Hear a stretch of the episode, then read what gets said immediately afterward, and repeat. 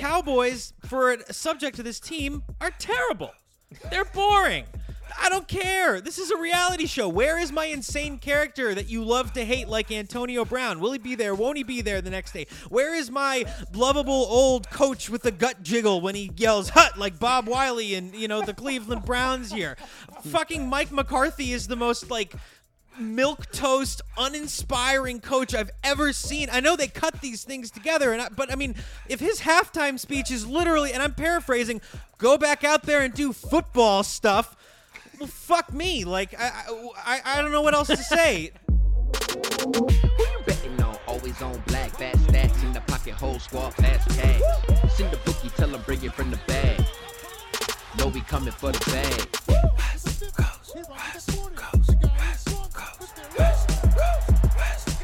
C to the G, West Coast gang.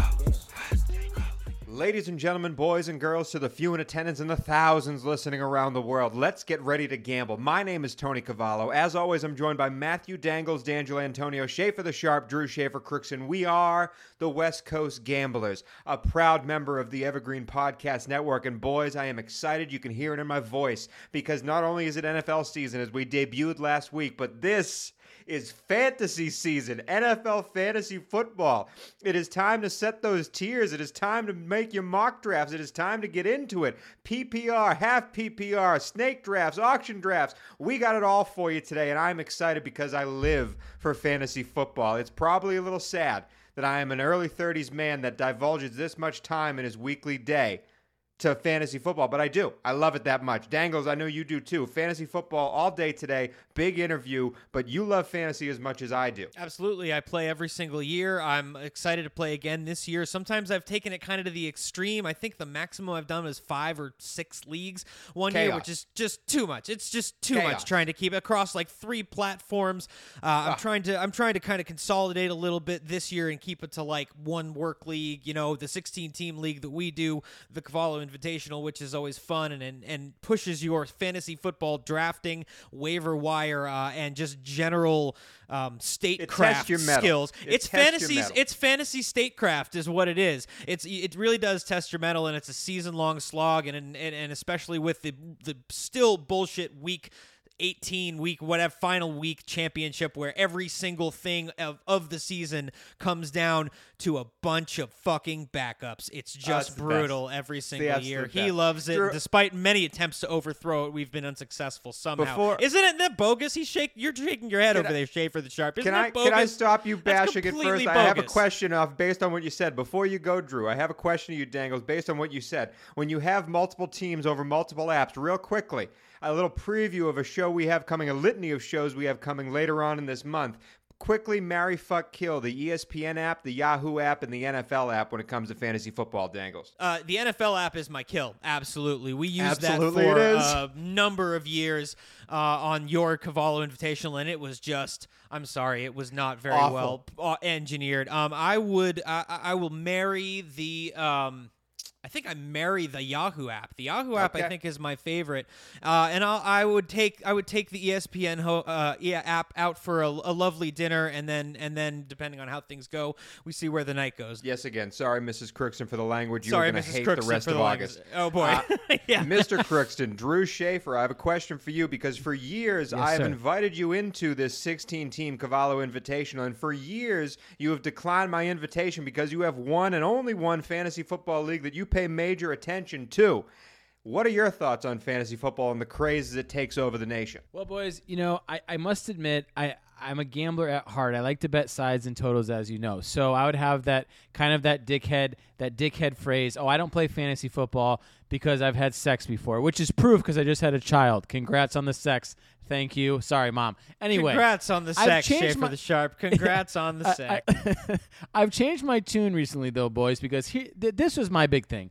I couldn't, I couldn't wrap my head around spending twenty dollars to spend three or four hours on a draft to get paid, you know, sixty bucks at the end. I couldn't do it. So what I did, I found a sweet spot. I found a kind of a, you know, a high buy-in, quote unquote, based on your economic situation. But for me, it's a pretty high buy-in, and I and I play with a group of guys. Let's just say they're not sharps, if you will. So I I commit to one league.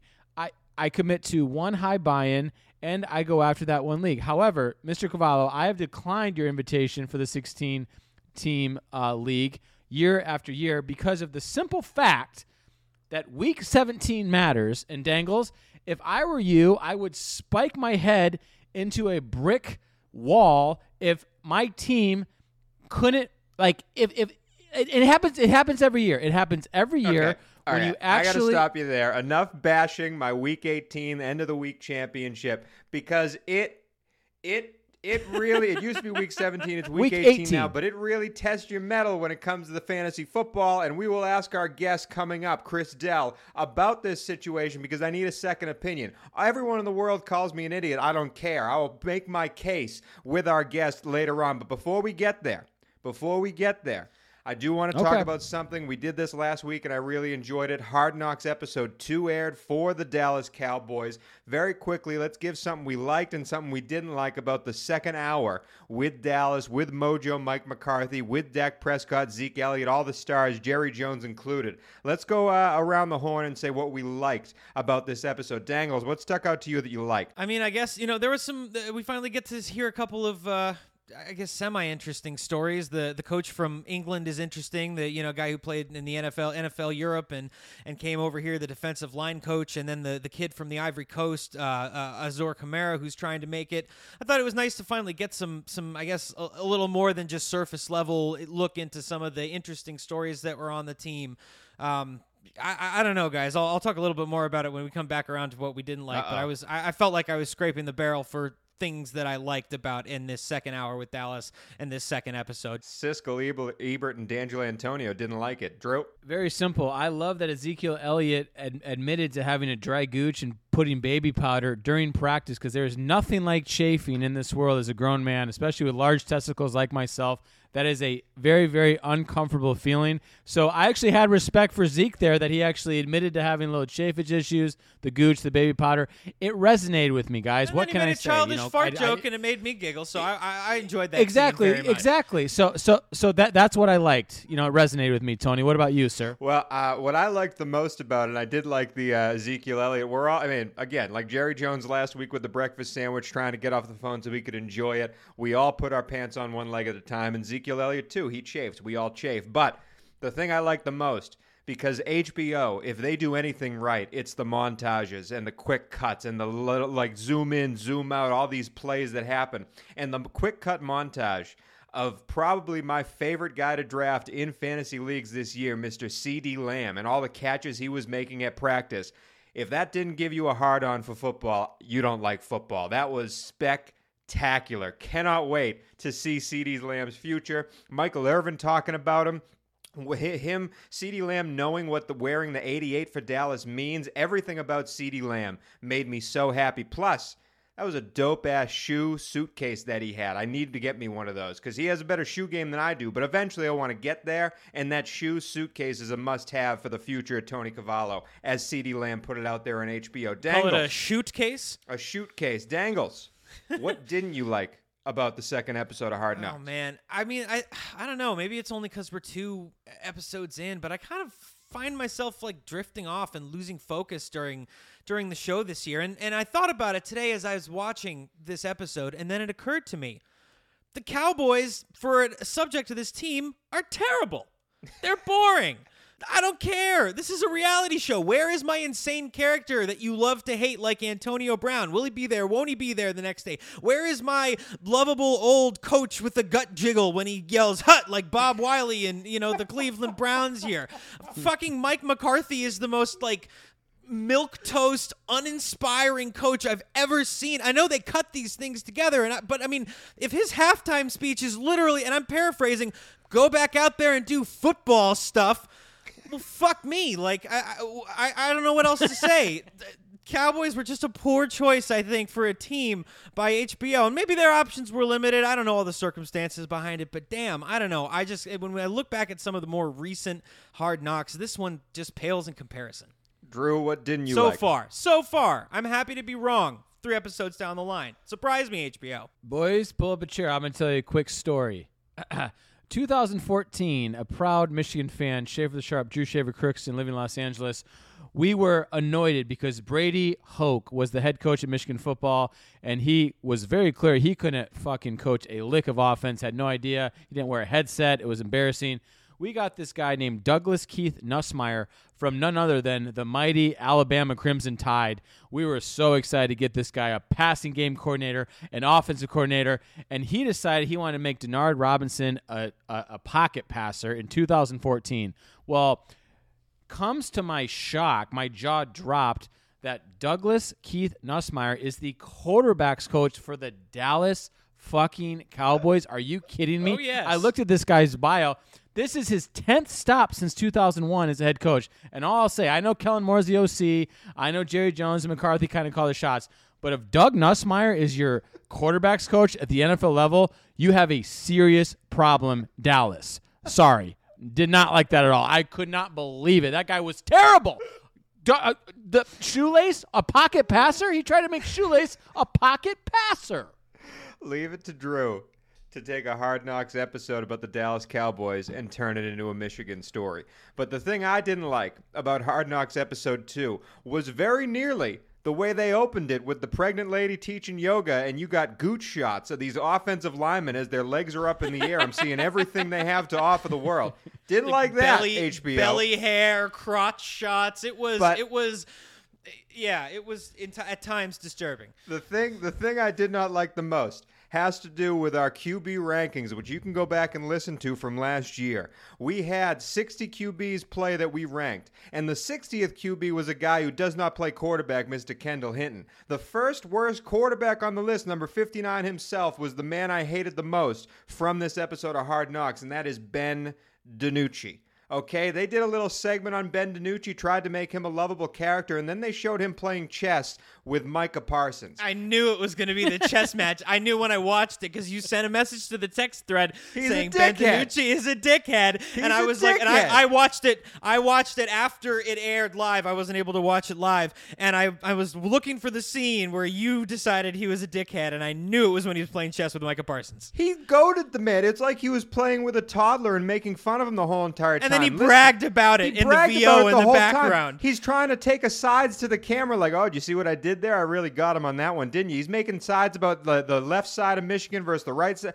He's a he's a fucking asshole. Okay, Ben DiNucci, I have no love for you whatsoever. And when you get Pennsylvania, cut- Tony. when you Pennsylvania. when you get cut in episode five, I will not shed a single tear. Goodbye, Ben DiNucci. You suck. Bob Nessmeyer, whatever the guy's name is, is going to cut your ass, and you deserve it. That's the end of our Hard Knocks takes. I can't wait for the future of these West Coast Gamblers episodes. We're going to be doing Marry, Fuck, Kills for every single division coming up in the end of August. But right now, for today, we are diving into fantasy football, breaking down who you should draft, who you shouldn't draft, and maybe, just maybe, giving you a little bit of player props future where you can make some money in the NFL betting on stuff today. Season long fantasy future hopefuls, prognostications coming up next. West, West, West, West, West, West Coast Gamblers.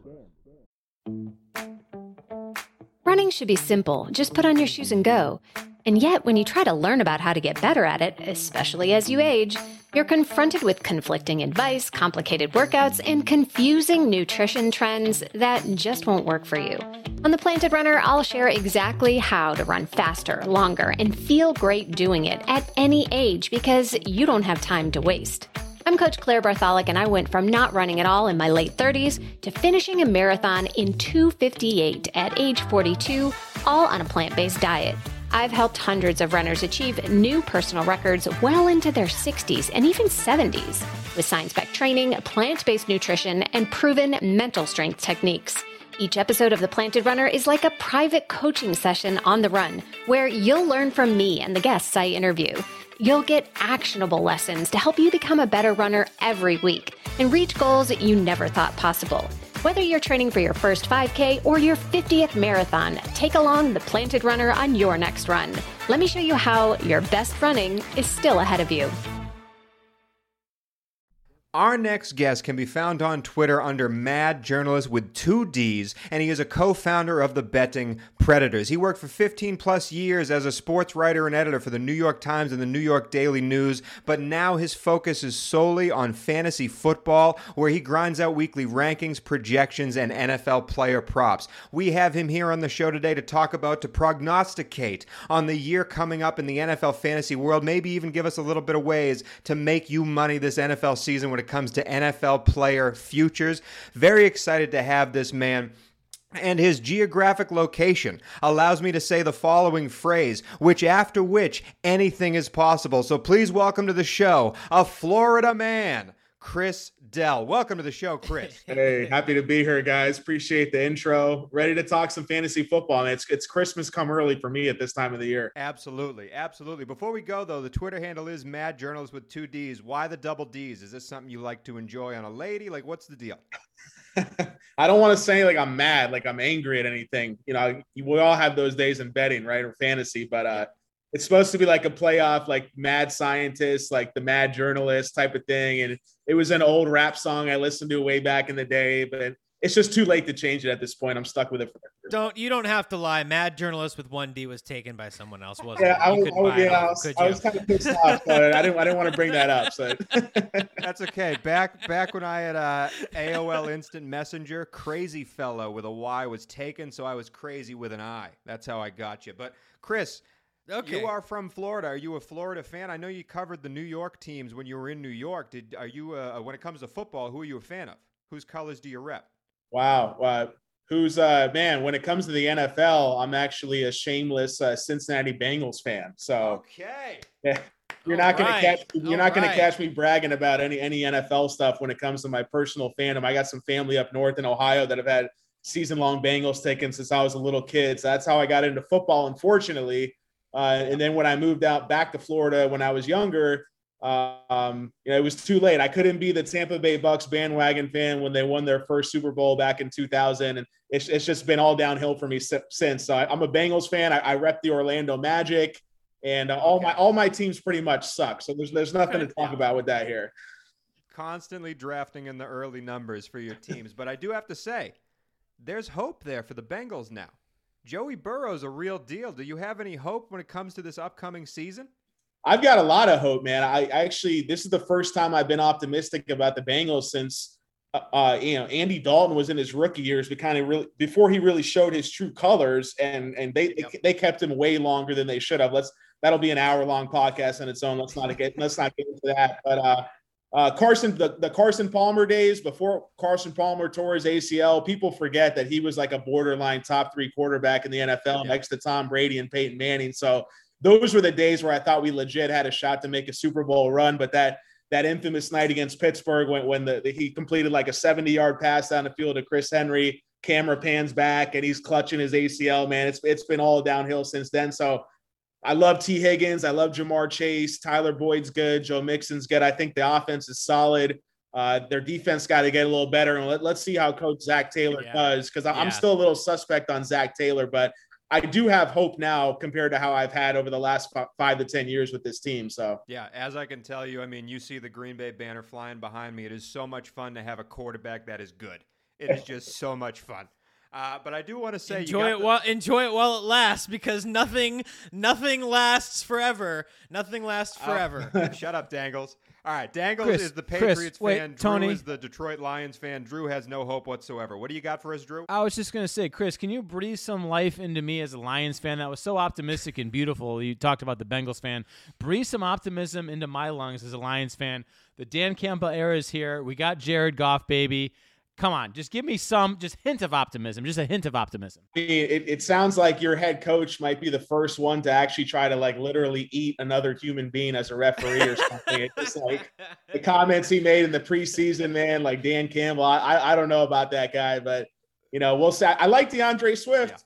I mean, there you go. I'll give you that. I like D'Andre Swift. Uh, the offensive line is halfway decent. Other than that, uh, yeah, I don't know, man. I, I would hope for a really high draft pick in this upcoming uh, summer. That's all I can say about the Lions if I were you. Over or under eight games into the season before we see Dan Campbell being wheeled out of Ford Field on a, in a straitjacket. Y- just yeah, because I- for that exact for that exact reason. I haven't. I think I'm gonna bet. I'm, I'm I'm gonna bet unders across the board for the Lions, no matter what the topic. is. Right So there that- with you. that's I'll take the under on that one too. right there with you. Well, speaking of unders, I did want to bring you in for fantasy stuff, and I do want to talk about buying and fading certain players because out there, there's a million fantasy football prognosticators. There's a million websites you can go to and get a mock draft going or average draft position and all that stuff. But then there are certain people that during training camp, during preseason, or your own intuition on them, that go to shoot up or shoot down certain draft rankings. So for you, are there any players out there or even position groups out there that you like to buy or fade when it comes to drafting these fantasy football players? That's uh that, that's a that's a really you know it's a good question. It's a tough question. I think you really kind of have to boil it down a little closer into you know what type of draft are you in first and foremost. Like what are your league settings? What is the starting lineup format? Yep. Uh, what's the scoring format? And then who are your league mates? I think that's a very important thing. Like I run a home league here that we're going into our 12th season overall. Like I know a lot of these guys personally. I know who their favorite teams are. I know who's going to reach for Tom Brady because they're a Buccaneers fan. I know who's going to go draft Michael Carter, the Jets rookie running back, because they're a Jets fan. So if I'm high or low on one of those guys, I know maybe I need to reach around early. Maybe I can sit back and wait for more quarterbacks to come my way. So I think in the draft, it's all about trying to get an ed- edge with your situation and trying to get value. Uh, you know, with that. So, you know, I'm high and low on a bunch of different guys when it comes to fantasy this year. I'm going to have my top 300 fantasy rankings live uh, this week on the Betting Predators website. yeah. Uh, my, my co-founder Sleepy and I, uh, Sleepy J, you can find him Sleepy J on pregame. We did a mock draft episode last night that'll be out this week. We went about two hours uh, diving deep into like a 16 round mock draft. So we talked about a lot of guys in there, and we'll talk about a lot of the same guys tonight.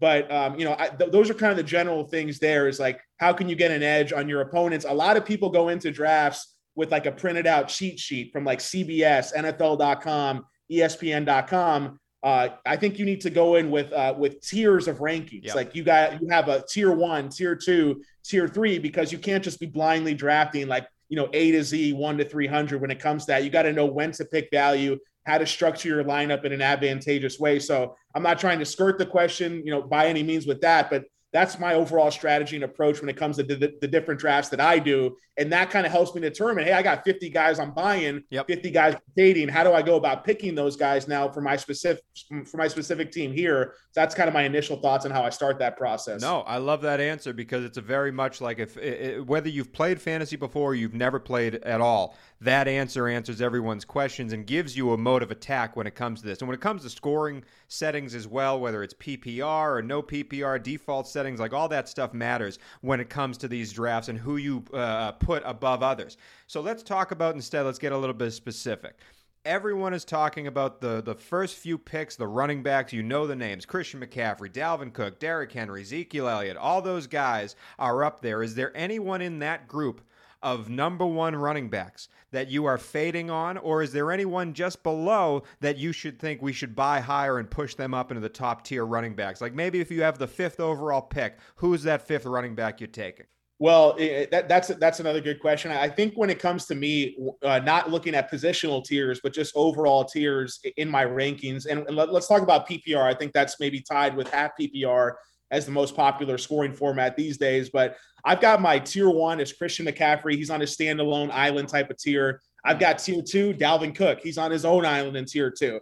Then I've got tier three that's got about seven different guys Aaron Jones, Austin Ekeler, Alvin Kamara, Derrick Henry. And then I got my four receivers who I all group together Adams, Diggs, and Hill. But I also have Calvin Ridley in that tier. And I could make a case for drafting with the number three overall pick in my draft, any of those seven guys that I just mentioned. And personally, for me right now, uh, I'm taking Aaron Jones, number three overall, at any position, any scoring format. Uh, and, and- you know, a lot of people have him, you know, seventh, eighth, ninth. I've seen him even drop all the way to number 11 or 12 Yeah. uh, in drafts. And even if I'm at 12, That's insane back value for him. round. That's just insane value for him. 11, if you could get him at 11, I'll take him at 11 every day of every week, every draft, every year. See, I, I I did some research on you, Chris Dell, and I was going through your Twitter feed, and I saw the four different mocks that you've done so far, and two of which mm-hmm. you drafted Aaron Jones very early, and that perked me up a little bit because not only am I a Green Bay Packer fan, but in the league that I play, Aaron Jones was my RB one, rode me to a championship year last year. Now I have the chance to keep him, to keep him as my 16th overall pick. Aaron Jones, but I'm looking to send him away to try and keep someone else, not use that first round pick for somewhere else. Convince me that Aaron Jones you have drafting third overall, depending on the league. Like, what makes Aaron Jones, do you think it's going to be a bigger year than last year? I I do. And uh, what the thing is that Aaron Jones, he's finished as a top five running back each of the last two seasons. And that's like playing borderline maximum 55% of the snaps in that offense. And obviously, Jamaal Williams has gone to Drew's the Detroit Lions over there. And while I don't expect uh, Aaron Jones to necessarily go to like 65, 70% of the snaps, what I do expect for him is to take all of the passing work that Jamaal Williams was getting in that offense. And I think his PPR value and reception targets are going to skyrocket. And you add that to the fact that Aaron Rodgers threw nine touchdown passes at the one yard line last year, an absolutely ridiculous number that is due for regression 100%. Yep. And if that's going to regress, guess what? The Packers have the number one most red zone efficient running back in the league on their roster. And that's not the bruising fullback slash running back, AJ Dillon. That's Aaron Jones. So Aaron Jones is going to get positive touchdown regression near the goal line. He's going to get a ton of vacated targets and reception work that Jamaal Williams is leaving behind. And you add that to a guy that's finished top five in each of the last two seasons. I am borderline close to putting Aaron Jones as my number two overall player next to Dalvin Cook right now. And I had Dalvin Cook number two last year when a lot of people di- didn't have Dalvin Cook number two overall at all positions. So I, I feel very strong about Aaron Jones. And I, I do about six, seven uh, leagues every year. I'm hoping to get Aaron Jones at least two, three, maybe four uh, of him shares on my teams this season. I wanted to ask you, Chris, about uh, a split backfields, two running back backfields. I feel like they can sometimes give fantasy owners pause, and there's a lot of them out there. You got the Browns, the Jaguars, the Bills, the Raiders, the Bucks, all with some you know formidable names on there. Where are you seeing some value? And I know people, a lot of people are hot on Travis Etienne, um, but I mean, I had I had Ronald Jones in a in a I think it was a 12 team league last year, and he got a lot of goal line touches, and he ended up with a lot of touchdowns. I mean, uh, you're you're laughing. I don't know, maybe you don't like Ronald Jones later on in the round, but he, he did all right for me last year. How do you how do you approach two two split backfields, and where do you see some value in in, in that this year? Yeah. I I just I wouldn't touch any Buccaneers running back in fantasy this year. Um, well, the thing is, is that they, they brought in my my Cincinnati Bengals boy Giovani Bernard into that offense, and Sure. you know you, you can't take too much from preseason games. What you can take away is uh, like who plays in third down situations, and what what what I noticed in the last Bucks game is that Giovani Bernard was the back, that was in on every single third down snap for the starting offense. Yeah. So if if it's going to move from a two way committee to a three way committee, and then th- there's Yeah. a two way committee for just early down touches between the 20s, between Fournette and Ronald Jones. I want absolutely nothing unless you're in a stand. I'm not talking Mhm. standard is totally different where there's no points per reception, but we're talking half PPR, full point PPR. I, I don't want Mhm. I don't want anything to do with either of those back. And you saw the way that Ronald Jones tailed off in the playoffs last year, and Fournette kind of Sure. took over that Yeah, offense. Fournette took I think there's a big trust factor with the coaches there, and I think that I've seen Bruce Arians in the way that he had such He's a short leash with. Ronald Jones when it comes to fumbles. Uh, we don't want to get into season long Yeah. player prop bets, Yeah. but I'm definitely betting at least one under with Ronald Jones for season long player props this year. I think he could fall off the map in fantasy, and even on that even on that Wow. roster altogether this season, assuming Leonard Fournette stays healthy. So I think you can you can get by with a two back system and having one of those backs in fantasy. You just better make sure that one of those running backs has pass catching upside because if he doesn't, then you're banking on touchdowns, which is is a very high variance statistic to bank on. So that's my approach in terms of two backs. The most most of the NFL, every team has a two back system. Derrick Henry's an exception to the rule. So I don't I don't mind Yeah. two back systems as long as the guy in that two back system has pass catching upside. I love that. And, and you said something here, and I want to uh, head to our next question here, but you said you're not going to draft any Buccaneers running back. Is there any other player, whether it's standard or PPR, that's also on your do not draft list?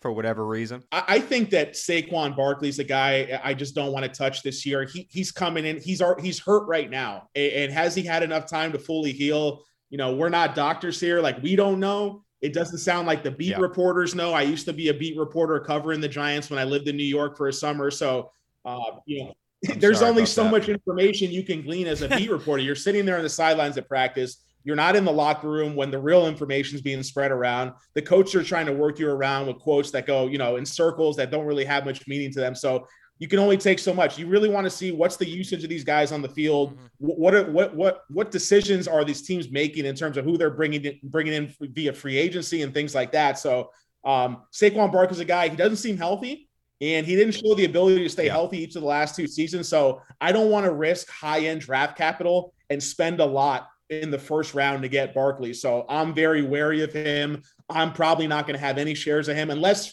for some reason I'm picking in the second round and he's still there. Then I might then then I might Right. jump on him. But from what I've seen, he's going in like six, seven, eight type of range in the first round. I feel you on that one.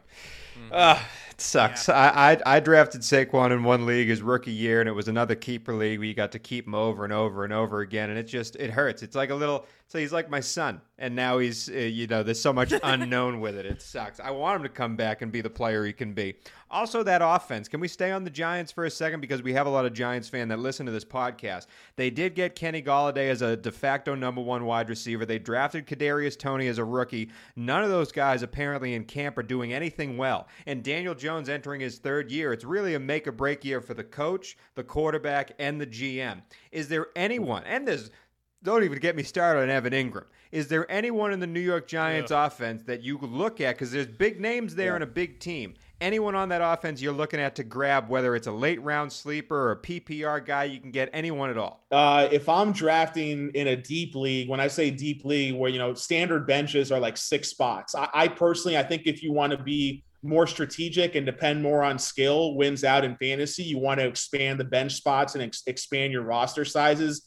Uh, I, you can eliminate kickers too. That's another good way to add roster and bench sizes too. So that that's please. another you know that's another conversation for another day. But when it comes to that, that the reason I say that is because when it comes to the Giants, I have to be in a very deep league with a very deep roster in order to grab guys. Like personally, I like Darius Slayton, the player. Uh, I just don't know if if Daniel Jones can consistently support uh, even one viable fantasy wide receiver in that offense right now. From what we've seen, and now you're seeing increased competition for targets with Kenny Golladay there. You mentioned Kadarius Toney. Um, you know, so I, I think it's going to be spread around. It's going to be a little muddled. However, the one thing I will say is when we did the mock draft last night, Evan Engram's a guy I wasn't targeting at all in any of my mocks, but I noticed he wasn't even drafted, and I, that was that was very surprising to, to me to see some of the tight ends that were drafted that went ahead of Evan Engram. The guy's a talent that's undeniable athletically, and he's shown he can pr- produce with subpar quarterback play in the past. So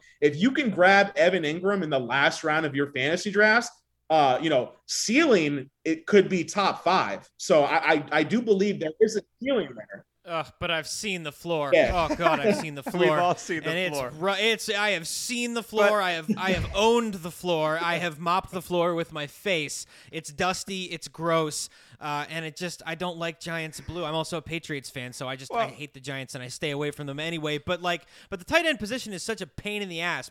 I'm kind of the guy who looks at this and I go, I'm either I'm getting one of the top three guys or I'm waiting till super late in the draft, and I'm just hoping that I bank on you know getting somebody like an Irv Smith who has a huge year or some something like that. Or is there any can you know is there anywhere in the middle of the draft that you know I should maybe be looking if I if I kind of come back around and go maybe I do want to take a tight end earlier because I'm seeing guys go faster than than people think. Um, well, you know, you're gonna have to spend a decent amount, but I, I do like the the idea of Kyle Pitts. I do like that because people were saying he sh- he should have had his agent mark him as a wide receiver before he went into the draft, and I, I think that's essentially what he's going to be in the NFL as a wide receiver.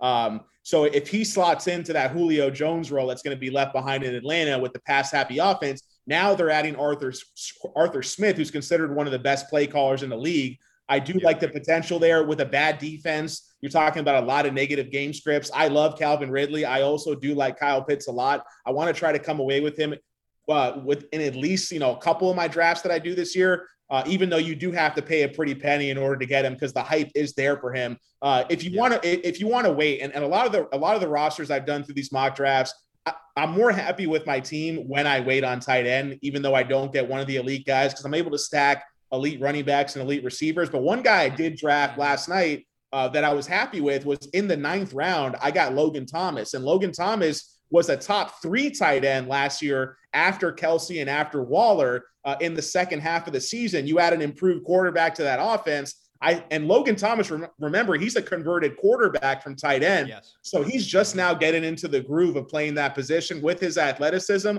I think that Logan Thomas, if you can get him in the eighth, ninth, tenth round, he's has top three potential at the position. And, and you're going to be able to create an advantage between you and your opponents by stacking receivers and running backs for the first eight, nine rounds and get him later in the draft. So I do like his value right now, currently in terms of ADP average draft position. There also was a time in uh, Tony's, I mean, I am a champion when it comes to fantasy football, as these two idiots know.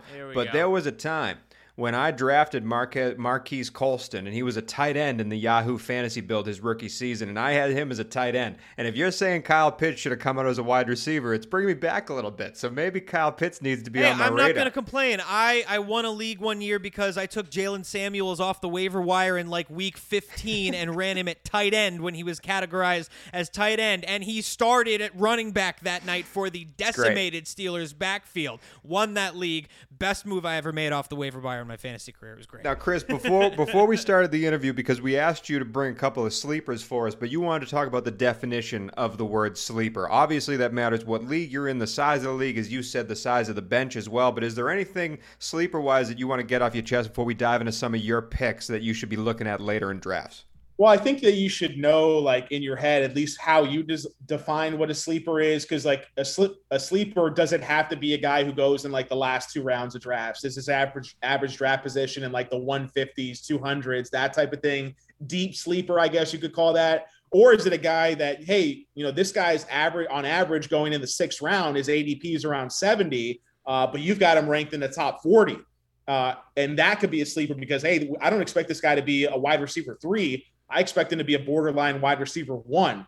So I, I think that to me is when I look at sleepers, like who am I above market on and who am I below market on? And who are the guys I want to try to aggressively attack uh, that I am higher on than the market? Because again, a lot of these guys are going to be printing out cheat sheets, stale rankings. They're not going to know, you know, how do these rankings apply to their league format with the scoring settings, with the starting lineup? Say, like, do you start three wide receivers instead of two?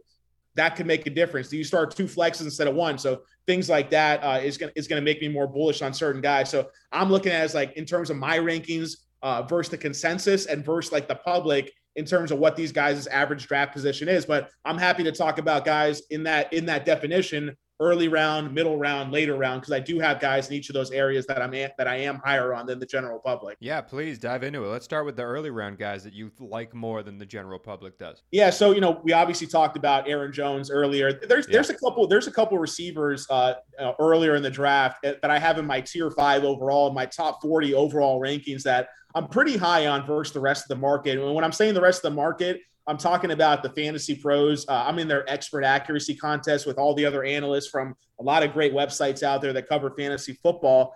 Uh, and, and they score your rankings every weekend for the entire season. So you can go to Fantasy Pros and, and pick which analysts you want to follow to get their rankings on a season long basis or a week long basis. So it's very cool to be able to see everything else that's going on. So I can see how my rankings compare to the industry standard on average Love that. And- Love and- that. There's three receivers I want to use in like the, let's say the early to middle rounds that I'm much higher on than the rest of the market. One of them is Diontae Johnson from the Pittsburgh Steelers. Oh. Uh, you know, this guy was a target monster last year in that offense, and a lot of people what they're going to remember is the primetime game where he got benched because he dropped like three passes in a row. But if you actually watch that game, which is pretty brutal for the Steelers offense, he came back in and easily led the team in targets despite being benched. So I think Diontae Johnson, he's entering his third year. And that's another thing I like to target, not just rookie wide receivers with a lot of upside, but receivers entering their second and third years is when they're statistically have a much higher chance of kind of blowing up and really, really taking that next step to elite status. So Diontae Johnson's a guy. I see this continuing to be a pass happy offense, e- even inserting Najee Harris at running back there. So right now I've got him at 27th overall. His ADP in terms of the rankings or his industry ranking consensus is 43 right now. So I'm happy to get Diontae Johnson somewhere in the third to fourth round as my wide receiver, too. Uh, another guy I'm very high on who's going into his second year is Brandon Aiyuk from the San Francisco 49ers. And whether it's Trey Lance or Jimmy Garoppolo under center there, I think Brandon Aiyuk showed in the second half of last season that he has borderline top five, top 10 potential. And he's another guy who was a, who became a target monster late. And th- there, there's even a quote in the preseason where they asked Deebo Samuel, his teammate, they're like, you know, hey, how's, how's, he basically went out of his way to say, Brandon Aiyuk's the man in this offense. Like he's yeah. unguardable. So Aiyuk, I think, is very undervalued where he, he's overall right now ranked number 50 in terms of the expert consensus rankings. I've got him at 32. So I'm, yeah. eight, I'm 18 spots above market on Aiyuk. I'm 16 spots above market on Diontae. And another guy right in that tier, right behind Brandon Aiyuk, is Tee Higgins for my Bengals. And, and Tee Higgins was a top 10 receiver uh, from the t- from the time he started to the time Joe Burrow went down with his injury. And I see that continuing because Ja'Marr Chase in that offense, that's another receiver that defenses have to respect. And also yeah. the fact that, that Chase took a year off of football. So I don't think he's just going to come in and rekindle that flame uh, with Joe Burrow's former college teammates right away. So I, I see Tee Higgins and Ja'Marr Chase being the 1A, 1B, but Higgins has the rapport and he played most of last year and showed what he can do on the NFL field. So I'm about 16 spots higher on Tee These are all guys that are ranked around number 50 in the in the fantasy pros expert consensus. I've got them all like late 20s, early 30s in my rankings right now. I think they all have borderline wide receiver one potential. At the very least, they're going to be very rock solid wide receiver twos. Well, no, I was going to say because you're. Uh, I have a question that I wanted to bring up to you because I love doing the same thing you said, getting a guy who's in his second year or his third year that's ready for that breakout season, whereas a rookie, they showed that potential. And I actually did some research on this. Over the past 10 years, wide receivers heading into their second year, drafted in the middle rounds with an ADP, outperformed their ADP 86% of the time. And the only guys who didn't do it were like a Corey Davis, where the opportunities were there, but Corey Davis just didn't show up. There's so many wide receivers heading into their second year that showed flashes, even a Jerry Jeudy or a Chase Claypool. You already brought up Aiyuk and you brought up uh, Tee Higgins. And obviously, CeeDee Lamb is making everybody's favorite when he's on Hard Knocks. But is there any wide receiver heading into the second year that you think is a must have on your team that you should draft before everybody else? Maybe it is even Brandon Aiyuk or Tee Higgins. And is there any one of these second year wide receivers that you don't want any part of, or maybe it's a little bit too high for your blood right now? Well, CeeDee Lamb, it's impossible to be too high on him because the market's already extremely high on CeeDee Lamb. And I love CeeDee Lamb too. I've got him on one of my dynasty teams. I've got him two spots above consensus. So I'm right in line with the market on CeeDee Lamb. It's really high. It's really hard to move him higher than I have him right now because I've got Diontae Johnson one spot higher than CeeDee Lamb because I think Diontae Johnson is going to be the undisputed number one receiver in that offense, at least in the short to intermediate areas of the field. Uh, but don't forget about guys going into year three because the statistics that you mentioned are very similar for year three receivers as well. And and two year two receivers I was very high on last year are now going into year three, which are AJ Brown and DK Metcalf. And I don't think you should sleep yeah. on the talent of those guys either. Uh, one guy I'm a couple spots lower than than the market on, but I'm not out on him necessarily is Justin Jefferson. Uh, I'm kind of right in line, a couple spots lower than the market with him. It's hard not to expect regression after what he did last year was freakish. Not just, I mean, what for a rookie for sure, but like even even for not a rookie, what he did last year was an outlier performance.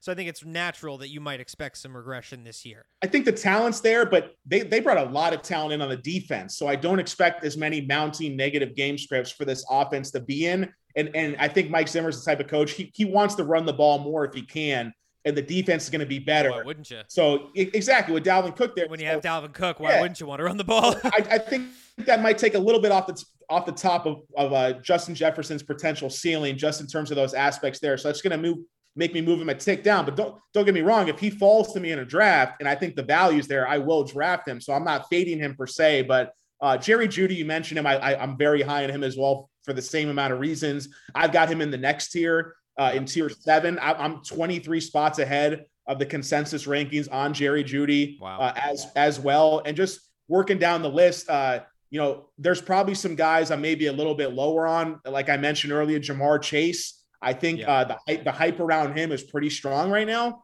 I haven't come around fully to being that high on Chase. I feel like I'm still pretty high on him.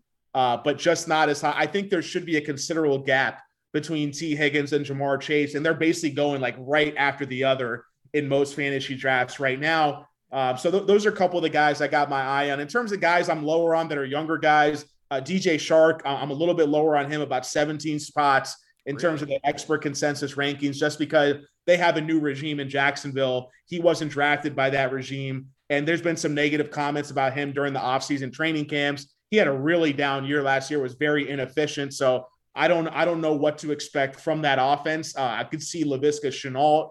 I was going to say, I think if you're going to take a Jaguars wide receiver, it ought to be Laviska Shenault uh, yeah. out of anybody. I, am kind of lower on DJ Chark, despite the fact that he was nuts. I mean, he was, you know, he was nuts, but you don't know what that connection is going to be like with with Trevor Lawrence.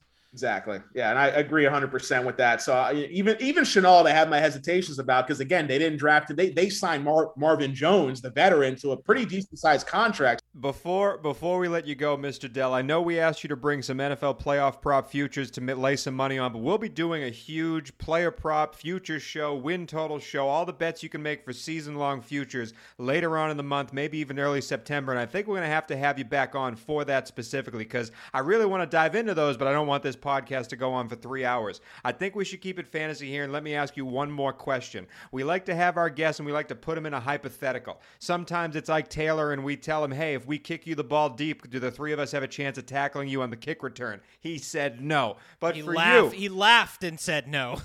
but for you, for the hypothetical, you're sitting there in the draft. It's a PPR league. You've done everything you've wanted to do. You don't really have a position of need, and you're sitting there with the last pick. Who do you take as that one guy you must have? Maybe you got to reach a little bit for him, or you're picking him and nobody knows who he is. Who do you take with that last pick, and why is his name Rondale Moore? Oh, I you know I do like me some Rondale Moore. I'm not gonna lie.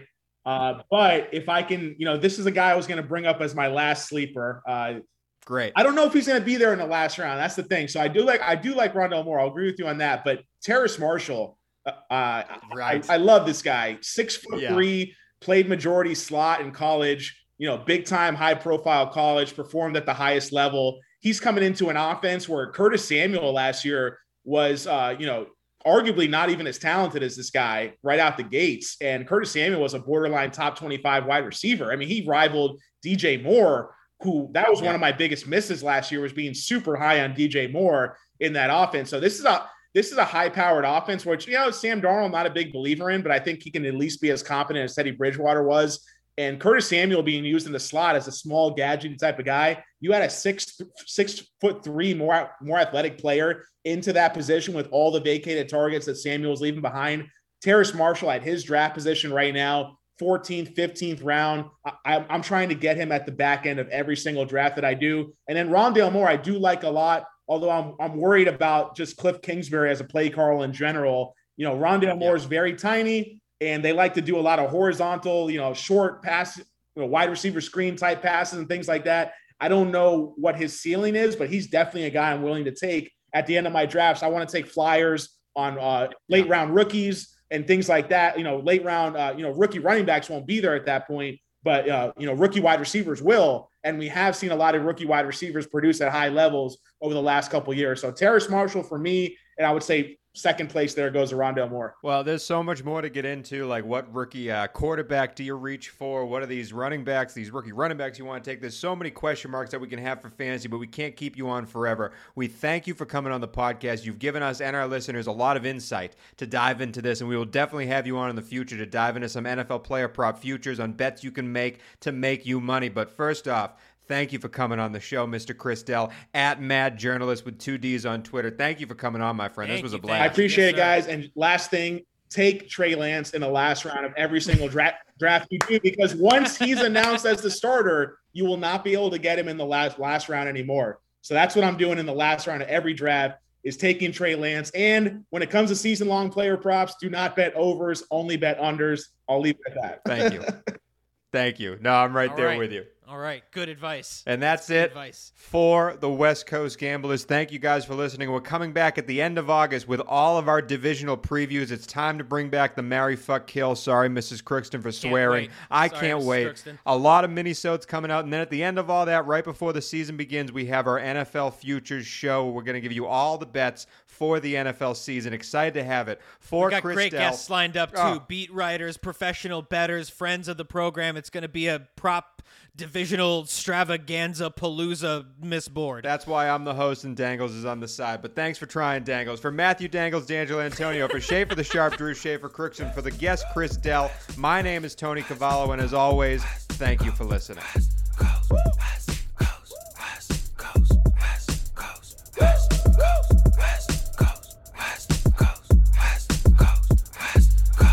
Dub C to the G, West Coast Gamblers.